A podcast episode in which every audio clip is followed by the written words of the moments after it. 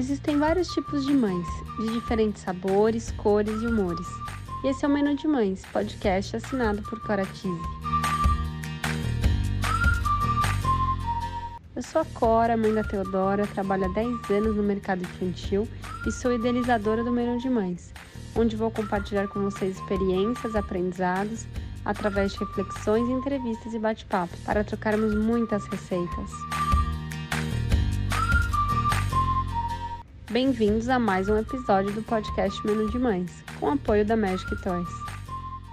Qual o cardápio de hoje? Bom, o cardápio de hoje eu resolvi falar sobre o desfraude. Tudo isso começou no início de 2020. A Teodora começou a ter uma certa curiosidade sobre o uso do pinico. E assim que ela entrou na escola, todo mundo comentava que ela já estava pronta. Eu fiquei meio preocupada na época. Eu nunca tinha parado para pensar nisso. Eu achava que ainda era cedo. Mas ela sempre teve essa curiosidade, até quando eu estava no banheiro ou o pai, era super comum ela pedir para olhar. Era até engraçado.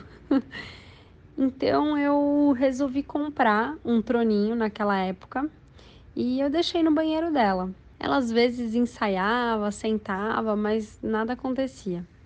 Bom, quando começou a quarentena, a gente acabou indo morar, né, junto com a família e o priminho dela já é desfraudado há um bom tempo. E isso deixou ela ainda mais curiosa.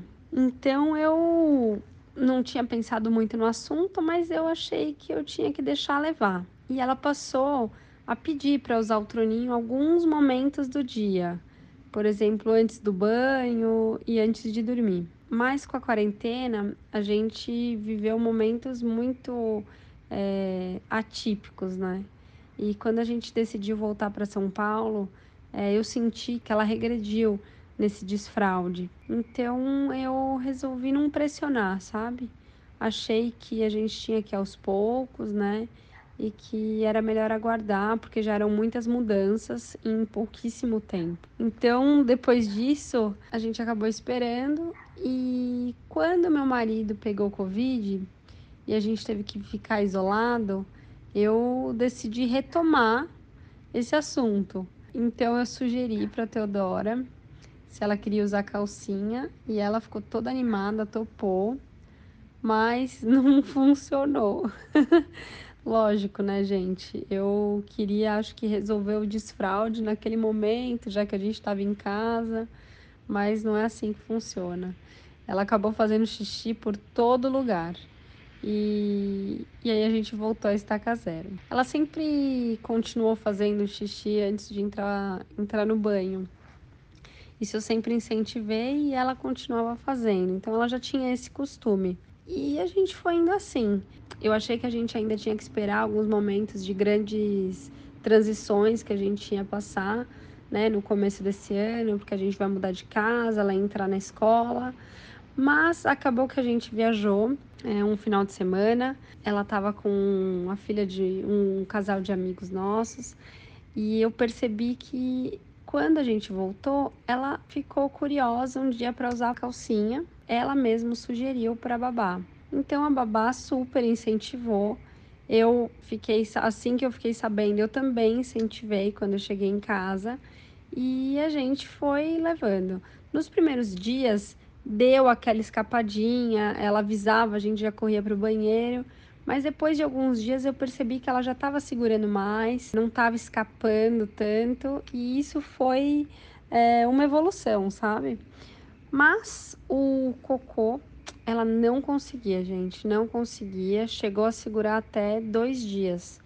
É, no terceiro, a gente acabou colocando a fralda para ela sentir a vontade. Eu senti que isso desregulou um pouco ela, porque ela sempre foi muito regulada, né, para para fazer o número dois. Eu acho que é um pouco natural, né, porque são questões emocionais também envolvidas, então é muito normal a gente passar por alguma é, mudança, até em viagens mesmo, nosso organismo muda e a gente acaba ter, sofrendo essas alterações com a criança não é diferente, né? Mas aí a gente decidiu sair de casa com ela e e a gente decidiu sair sem fralda, né? O que não deu muito certo, porque às vezes o banheiro era longe, ela não sabia o que fazer direito e acabava escapando.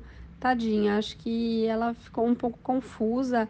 Era tudo novidade para ela e para mim também, né? É, eu sempre fui a favor de fazer tudo no tempo dela, né? Com o meu incentivo, com o meu apoio, mas é, nesse momento eu tava um pouco ainda perdida, sabe?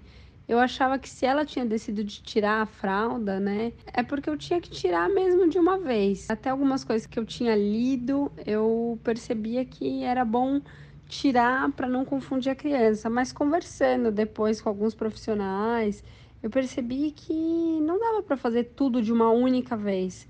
Pelo menos com a gente não estava dando, né?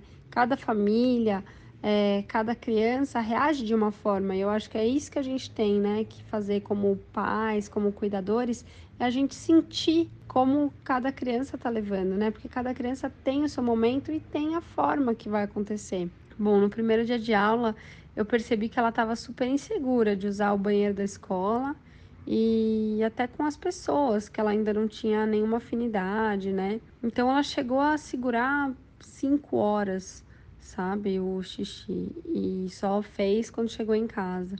É, o que é bom por um lado, porque a gente sabe que ela tá aprendendo a segurar, mas o que me preocupou muito, porque isso pode causar é, infecção urinária ou coisas do tipo, eu fiquei super preocupada, né? Então eu fui conversando com ela e aos poucos eu fui sentindo, sabe? E eu acho que essa fase de ambientação escolar realmente já é uma fase cheia de informações. É, e talvez o desfraude ele seria uma informação a mais para ela processar naquele momento. Então a gente acabou voltando atrás e a gente decidiu usar a fralda para ir para escola. Eu percebi que ela está muito mais à vontade. Ela mesma me fez essa, esse pedido. E dentro de casa a gente está tentando é usar a calcinha nas horas que ela está acordada, para ela ir se acostumando é, e ficando mais à vontade novamente. E quando ela se sentir pronta, com menos informação, depois que ela já estiver bem ambientada à escola, eu acho que a gente pode é, progredir novamente. Não foi, sabe, gente, exatamente como eu imaginei, principalmente esse início. Eu que sempre gosto de conversar, gosto de participar, naquele primeiro momento que partiu dela, não era eu que estava ali, então eu não pude orientar da minha forma, mas eu sei que a minha babá fez da melhor forma. É, inclusive, eu quis incentivar a decisão que elas duas tomaram juntas de colocar a calcinha e iniciar esse desfraude, mesmo achando que uma semana antes da adaptação escolar não era o momento ideal, mas a verdade é que a gente não tem controle de tudo e as coisas vão acontecendo e a gente tem que naquele momento tentar. Nem sempre acontece tudo no momento que a gente planeja, né? Mas enfim, eu tô muito tranquila agora. Eu não gosto de fazer nada na pressão. Eu não quero confundir a cabeça dela. É, então eu desejo que esse vai e vem não traga é, grandes confusões para ela é, ou algum. Né, eu não, não digo que seria algum problema, porque eu acho que são problemas contornáveis, então é, tá tudo bem. Mas eu achei interessante dividir com vocês tudo isso, porque eu abordei esse assunto no Instagram assim que ela entrou na adaptação e eu estava passando por é, algumas dúvidas e algumas angústias em relação ao desfraude a ela segurar demais ou não tá conseguindo fazer o número dois. E eu percebi que muitas pessoas passam por situações parecidas e muitas pessoas até próximas de nós, sabe? E como é bom a gente escutar a experiência do outro, né? Para a gente poder se identificar, para a gente poder aprender. É, são muitas trocas o que eu acho super rico. Eu sempre percebi que esse era um dos assuntos delicados da maternidade, porque geralmente as pessoas falam desses assuntos e acabam comparando seus filhos. E eu acho que é muito mais interessante a gente falar desse assunto para se ajudar, para se apoiar, porque foi isso que eu senti quando eu me mostrei vulnerável sobre o assunto e me abri é, pedindo sugestões. Então foi muito interessante, eu adorei e eu achei que eu tinha que trazer esse assunto aqui para vocês. Mas na verdade eu acho que a gente tem que respeitar que cada criança tem seu tempo para amadurecer essa ideia. O desfraude envolve muito mais questões do que só largar a fralda, né?